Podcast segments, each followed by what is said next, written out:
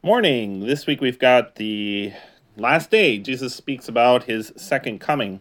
And there's actually two lessons in your Christ Light uh, book uh, lesson 12a and lesson 12b. Lesson 12a is Jesus speaks about his second coming. Lesson 12b is what will heaven be like. We already mostly talked, lesson 12b is really kind of very similar to the last lesson we had in the in the other books, the CPH books, uh, three weeks, three, four weeks ago.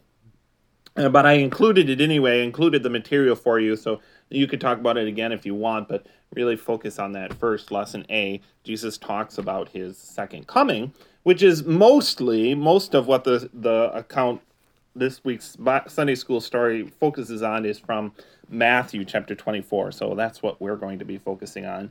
Uh, mostly is Matthew 24. In my notes that I'm giving, my audio notes that I'm giving you right now, I'm going to do uh, two things. First, I'm going to go through Matthew 24 with you and talk about that. And then afterwards, I'm just simply going to go through what a timeline of what's going to happen on the last day. And I'll give you other Bible passages uh, from other parts in Scripture as well. Uh, so we'll kind of take those two separately. The focus uh, of the lesson today, the law and gospel that we really want to drive home and focus on, is that Jesus will come again. He will judge the world. Uh, and those who are found to be sinners will go to hell. Uh, we don't want to do that, right? We don't want to, to be one of those to, to go to hell. We, even though we are sinners just like them, we get to go to heaven because Jesus died for us. So I guess there's kind of two things. Long gospel, Jesus is going to condemn the world, and uh, those who are without his grace will go to hell, but we don't need to be afraid of that because we know that he died for our sins and we're going to go uh, to heaven. And uh, and then secondly, another thing to really focus on is that the difference between those two groups is not how well we follow the law or how well we obey Christ, but simply that we know that Jesus died for our sins. Uh, we're saved for that reason, not because of because of our works. So uh, those are a couple of things we're going to focus on. A third point, which is also going to be heavily stressed, and we're going to see that uh, in Matthew 24 as well, is that in the meantime, while we wait for Christ, we should not be surprised when it looks like everything is falling apart. Uh, and we'll talk about that more as we go through Matthew 24. But uh, Jesus tells us straight out bad things are going to happen. Really bad things are going to happen uh, in this world. It's going to feel like the world is ending, but it's not, even when it's not yet come. Um, so we'll see that as well. Matthew 24 is a difficult chapter to understand. But one of the keys to understanding it correctly is to note that it's divided into three major sections. So, right at the beginning, we're going to see that the apostles are going to come to Jesus. Well, Matthew 24, verse 1. Uh, then Jesus went out and departed from the temple, and his disciples came up to show him the buildings of the temple. And Jesus said to them, Do you not see all these things? Assuredly, I say to you, not one stone will be left here upon another that shall not be thrown down. Now, as he sat on the Mount of Olives, the disciples came to him privately, saying, Tell us, what will these things be? Sorry, what when will these things be? And what will be the sign of your coming and of the end of the age?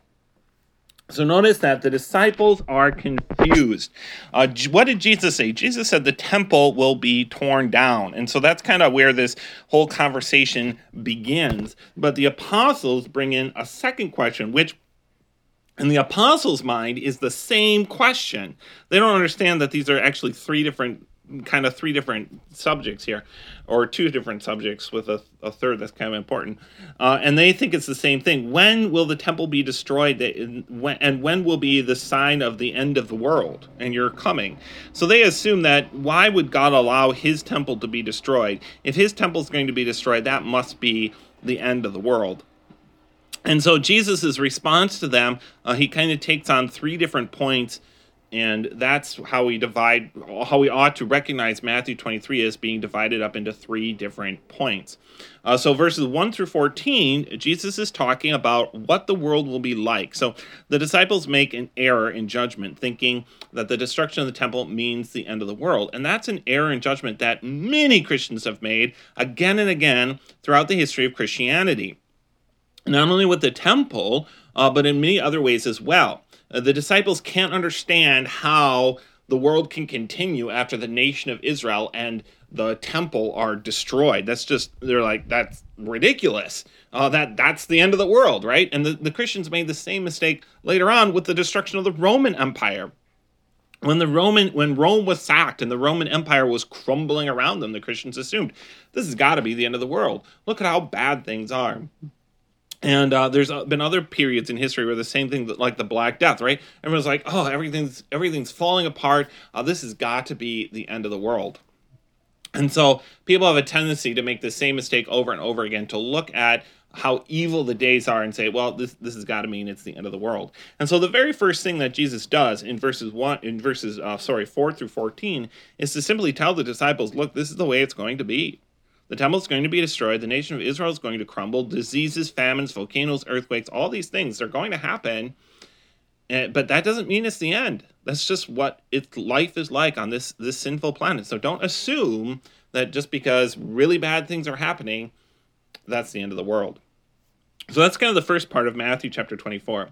Then he brings up the question of the destruction of temples, the temples. So in verse 15, therefore, when you see the abomination of desolation spoken of by the prophet Daniel, so if you go back to Daniel, uh, you'll notice that Daniel prophesied uh, this abomination of desolations. And from Daniel's description, it's obvious he's talking about the destruction of the temple. And so Jesus refers back to that, what Daniel prophesied and then he he talks about that what's it going to be like and what's going to happen when the temple is destroyed and and the nation of Israel is destroyed and that of course happened in 70 AD we're not going to talk about that a lot that's not really part of our Sunday school lesson because you'll notice that uh, your your teacher's manuals tells you to read Matthew 24 verses 1 to 14 verses 29 to 31 and then verses 36 to 41 so it kind of skips that part about the temple. So we're not going to really focus on that, but just understand that that is part of the discussion going on in Matthew 24.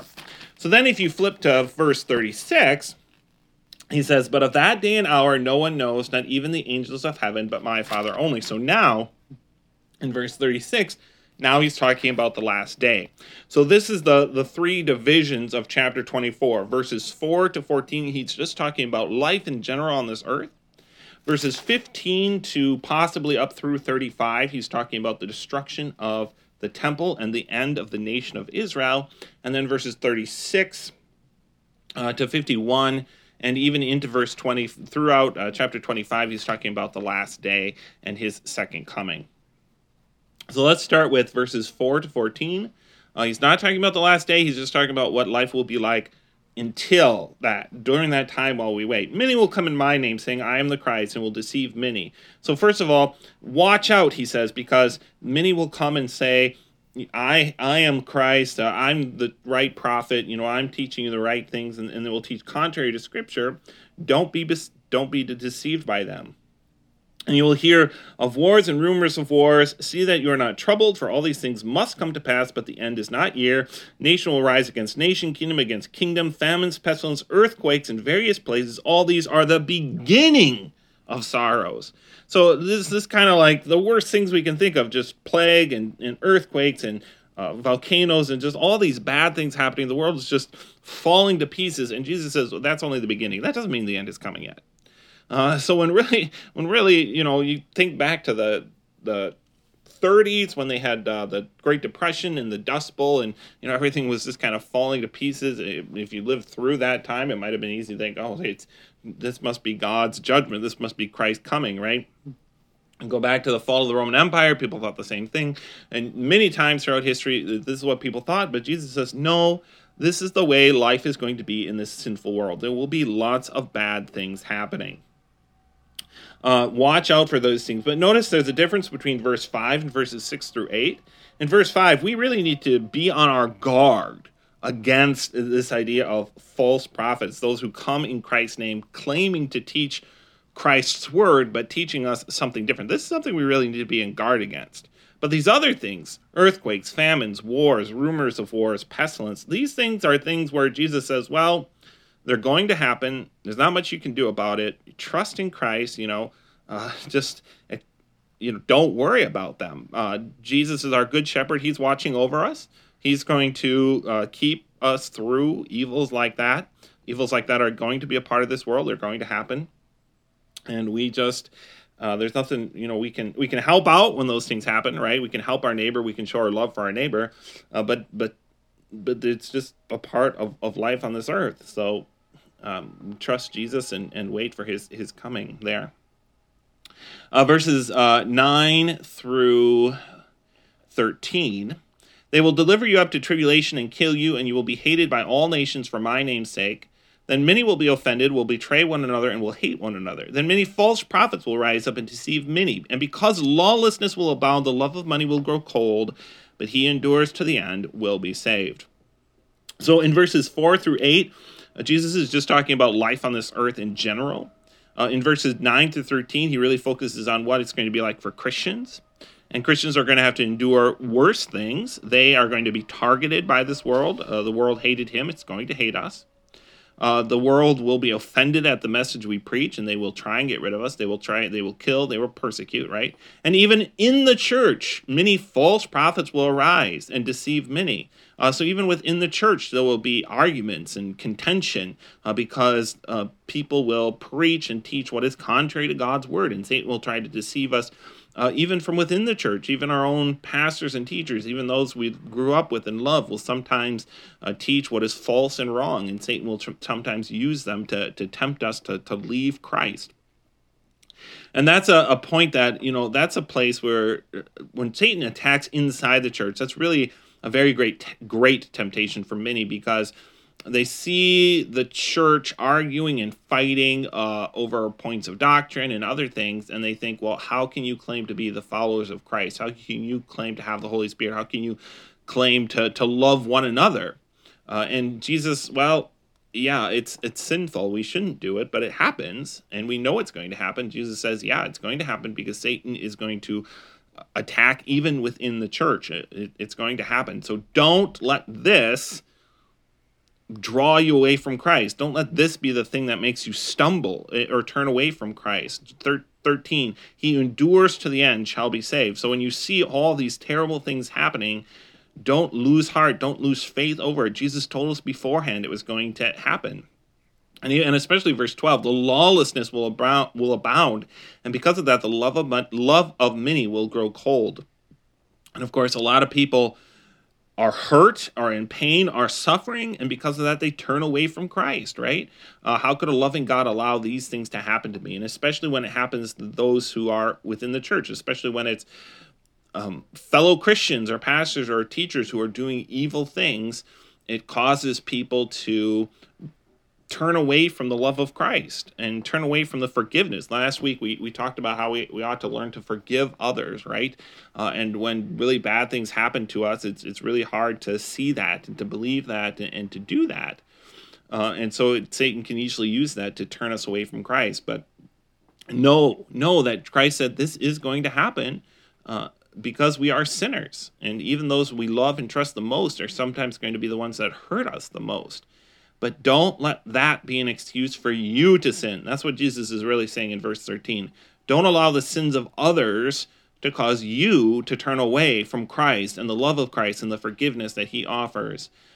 Put your faith in Christ, cling to that cross, even through all the, the difficulties that we're going to have to endure, because knowing knowing what the end of, of your salvation will be, knowing what the end of your faith will be, salvation. But now in verse 14, but but even though all this ter- all these terrible things are going to happen, why? You, you might ask, why is God going to allow this? And he tells us in verse 13, and this gospel of the kingdom will be preached in all the world as a witness to all the nations, and then the end will come.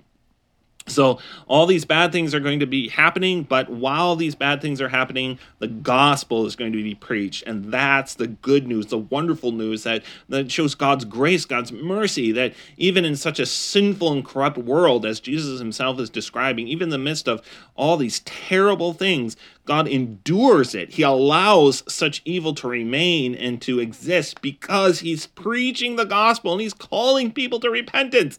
He wants them to know uh, the grace and his love and to repent of their sins and to be saved. And so God himself endures this evil world patiently so that the gospel can be preached. And we also ought to acknowledge and accept this. We endure the sinfulness and the evilness in with which in which we live in, for the sake of the preaching of the gospel And all these evil things are not what's going to bring an end to the world, but the end of the world is going to come when God decides the time is right. When the gospel has been preached uh, and God decides, okay, now it's time to save those who, who believe and, and bring an end to this world. So that's verses 1 to 14. Now, as I mentioned before, your book says also to read Matthew 24, 29 to 31. I'm going to skip those verses, and I would suggest you do as well. And the reason is because is Jesus talking in verses 21 to 35 uh, or 34? Is Jesus talking about the end of the world or is he talking about the destruction of Jerusalem? Uh, there is debate on that point. Remember, 20 chapter 24 is confusing because he's talking about two different things. He's talking about the end of the nation of Israel and the destruction of Jerusalem, which happened in 70 AD. He's also talking about the end of the world. And where exactly does he make that transition is disputed. I believe that 29 through 34, he is still talking about the destruction of Jerusalem. Even if he's not, though, those verses are very confusing and I I don't think we need to get into them with the the children um, because they are almost certainly going to misunderstand them. So I would suggest, and this is what I'm going to do, that you skip to uh, verse 35 and pick it up there because these verses now it's very very clear what he's talking about. There's no confusion, and um, so the, we can verses 29 to 34 we can i can discuss with them in confirmation class or we can discuss in bible class but for the sunday school students uh, probably easier just to, to skip that section but one point I will point out that verse 34 is so often misunderstood. Uh, there in verse 34, this generation will by no means pass away till all these things take place.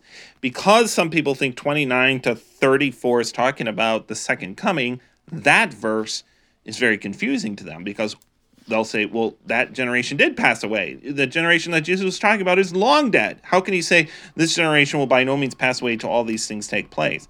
Well, that's why I would point to and say that clearly verses 29 to 33 then is talking about the destruction of Jerusalem, uh, because otherwise verse 34 doesn't make any sense at all. But like I said, we'll we'll mostly skip those verses and we'll continue with verse 35. Heaven and earth will pass away, but my words will by no means pass away. Now, that, again, I think is really focused on comfort to the disciples when the nation of Israel is destroyed. It's true that Jesus talks about heaven and earth passing away, so it is, in, in a sense, a reference to the last day. But what he's really he's really trying to get at is that when all these bad things happen, when the nation that you grew up in and trust and, and you know you're that's your allegiance. You think the nation of Israel, that's our nation. And that nation falls apart and you feel like there's nothing left. What, what what's happening here when if our nation, then the nation of America, were to suddenly fall apart for some reason, uh, imagine how that would feel to us. Like it would feel like the end of the world, right? But Jesus says, yeah, things like that happen. Things of this earth end and fall apart, but my word will by no means pass away. So no matter what's happening in this world, in this life, know this that God's word will not pass away and the promises that God gives us will not pass away. And so we we take comfort, we take strength from that. And the disciples certainly could have taken comfort and strength from that when the the temple was destroyed and the nation of Israel was destroyed.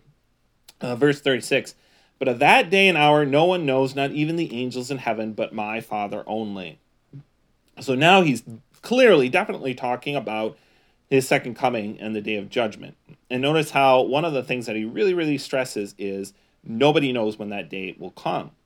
So rather than, and this is something he's going to bring out, rather than worry about trying to calculate when that day will come, and many Christians do become rather obsessed with the book of Revelation, trying to figure out what exactly are the signs of his coming, when exactly he's going to come. Rather than worrying about that, just be ready always because it could come tomorrow. It could come later today. It could come a month from now. We don't know. So we should simply be ready always. And that's what Jesus is really going to stress now in these verses coming up. As in the days of Noah, so also the will be the coming of the Son of Man. For as in those days they were eating and drinking, marrying and giving in marriage until the day that Noah entered the ark, and did not know until the flood came and took them all away, so also will the coming of the Son of Man be. So, just stressing that fact that life is going to continue much the same as it always has been from the beginning.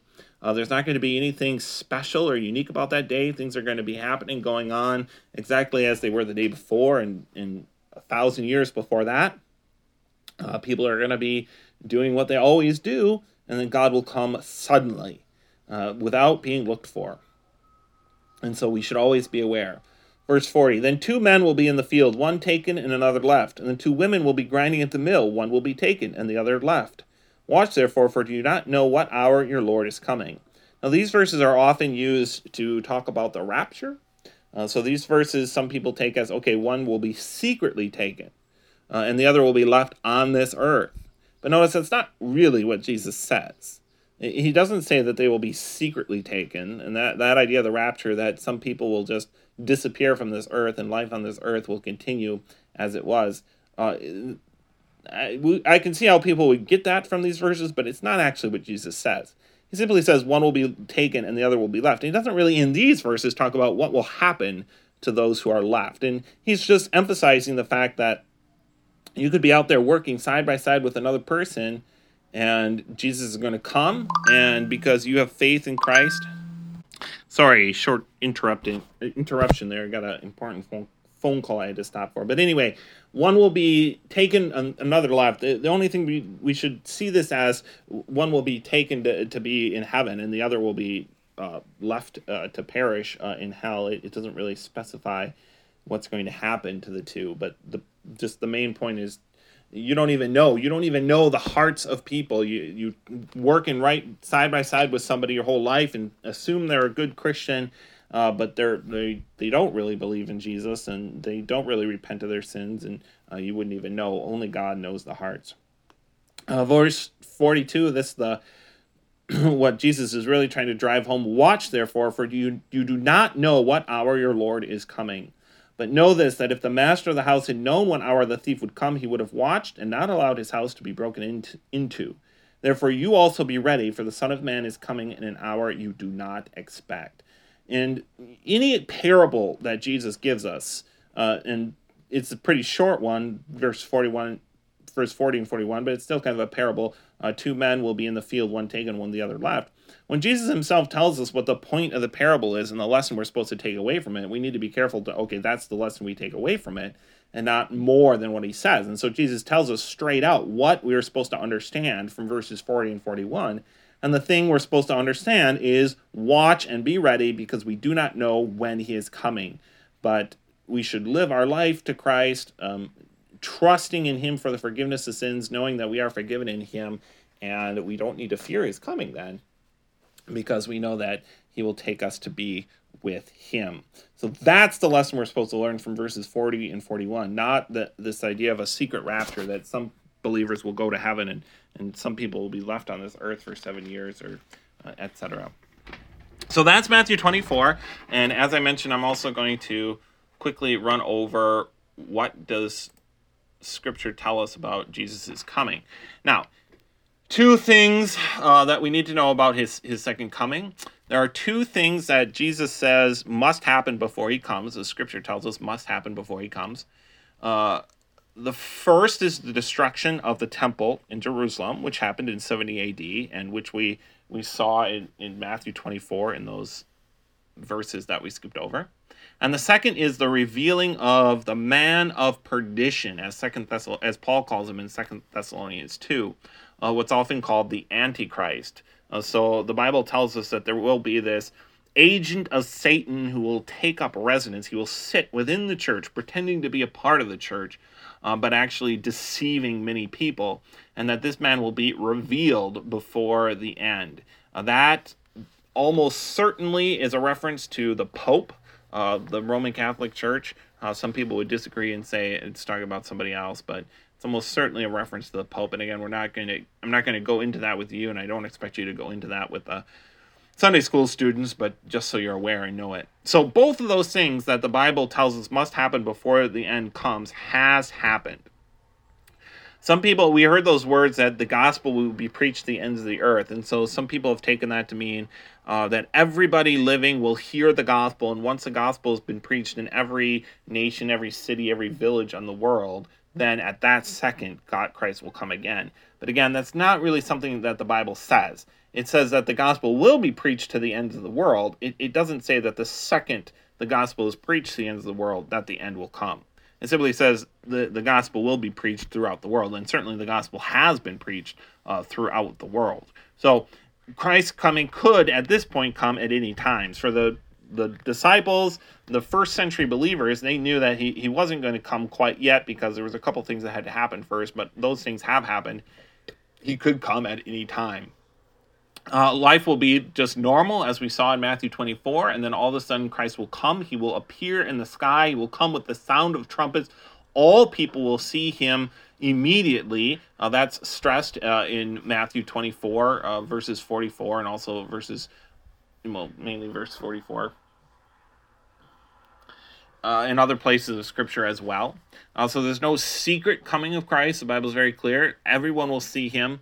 Uh, there, there won't be any question. I remember one time I woke up because I, I woke up when I was younger because I heard this huge loud noise, and my first thought was, "Oh, is that the last day?" well, I waited a couple seconds and it didn't nothing else happened and I didn't see Jesus. So okay, that's not the last day because you would know instantly if it was. Uh, no, it's not. You don't need to run around throughout the world saying, "Oh, did I miss it? Did I miss it?" We will know uh, when that last day comes. The first thing Jesus will do after he comes is raise all the dead. That is the our bodies, which are dead and buried in the earth, or cremated and scattered wherever, uh, will be raised from the dead. John 5 28 and 29 uh, reminds us of that. Then, after he raises, and so some people will still be alive when he comes again, right? So there will be those who are uh, physically, bodily still alive when Jesus comes, and then there are many who whose bodies are dead and buried in the earth. So all those who are dead, their physical bodies are dead, will be raised and then both those who were alive and then also those who are now alive because they were dead and Jesus raised them from the dead will be caught up together, all people, to face the judgment. Uh, Matthew uh, uh, 25 31 talks about that and then also matthew 25 32 to 46 talks about how uh, jesus will separate the sheep from the goats uh, the sheep will go to everlasting life the goats will go to eternal damnation um, jesus makes it clear he, jesus will talk about their works uh, he will say to those he sends to hell, he will say, You didn't visit me in prison. You didn't do this. You didn't do that. And he will say to those who, who go to heaven, uh, You did visit me. But even though he'll talk about their works, the difference is their faith. And Jesus himself makes this clear because the believers respond to Jesus When did we do this? When did we do this? Uh, and Jesus says, Well, you did the least of my brethren. So because you did because you lived your lives in faith and whatever you did then when we live our lives in faith whatever we do is done to christ and through christ even though it may not we may not be that very good at doing what's right uh, it's it's still done to christ and so it's that that knowledge that he has forgiven our sins that's going to make the difference after the uh, people are separated, uh, the believers go to eternal life and the unbelievers go to eternal damnation. And in Matthew 25, it's important to note the same word is used eternal life, eternal death, eternal fire. Um, so, whole or the um, Jehovah's Witnesses try and teach that uh, those who are condemned, those who are unbelievers, they're not going to live in hell. They're not going to live in torment. They're just going to cease to exist. But Matthew 25 is very clear because it uses that same word, eternal life, uh, eternal fire. That it's the same thing, it's the same amount of time. Just as the believers will live forever with Christ, the unbelievers will live forever without Christ. It's just a different place. Uh, 2 Peter 3 uh, picks up at that point. Uh, Matthew 25 really focuses on that separation of the, the sheep and the goats, but 2 Peter 3 continues from that point to tell us what will happen after that. This universe will be destroyed. This earth and everything that is in it will be burnt up with a fervent fire. It will be melted and completely destroyed. And then a new heavens and a new earth will be created. And I, I believe we ought to take 2 Peter 3 13 as talking physically. Uh, we're not going to be floating around in the clouds, but God is going to create a new earth like this one, but without sin. So we'll be living in the Garden of Eden the way it was supposed to be before Adam and Eve sinned. Sorry, the notes were a little bit longer. There's a lot to go over here. Uh, let me know if you have any questions or concerns. Um, good Lord's blessings on your Sunday school lesson this week.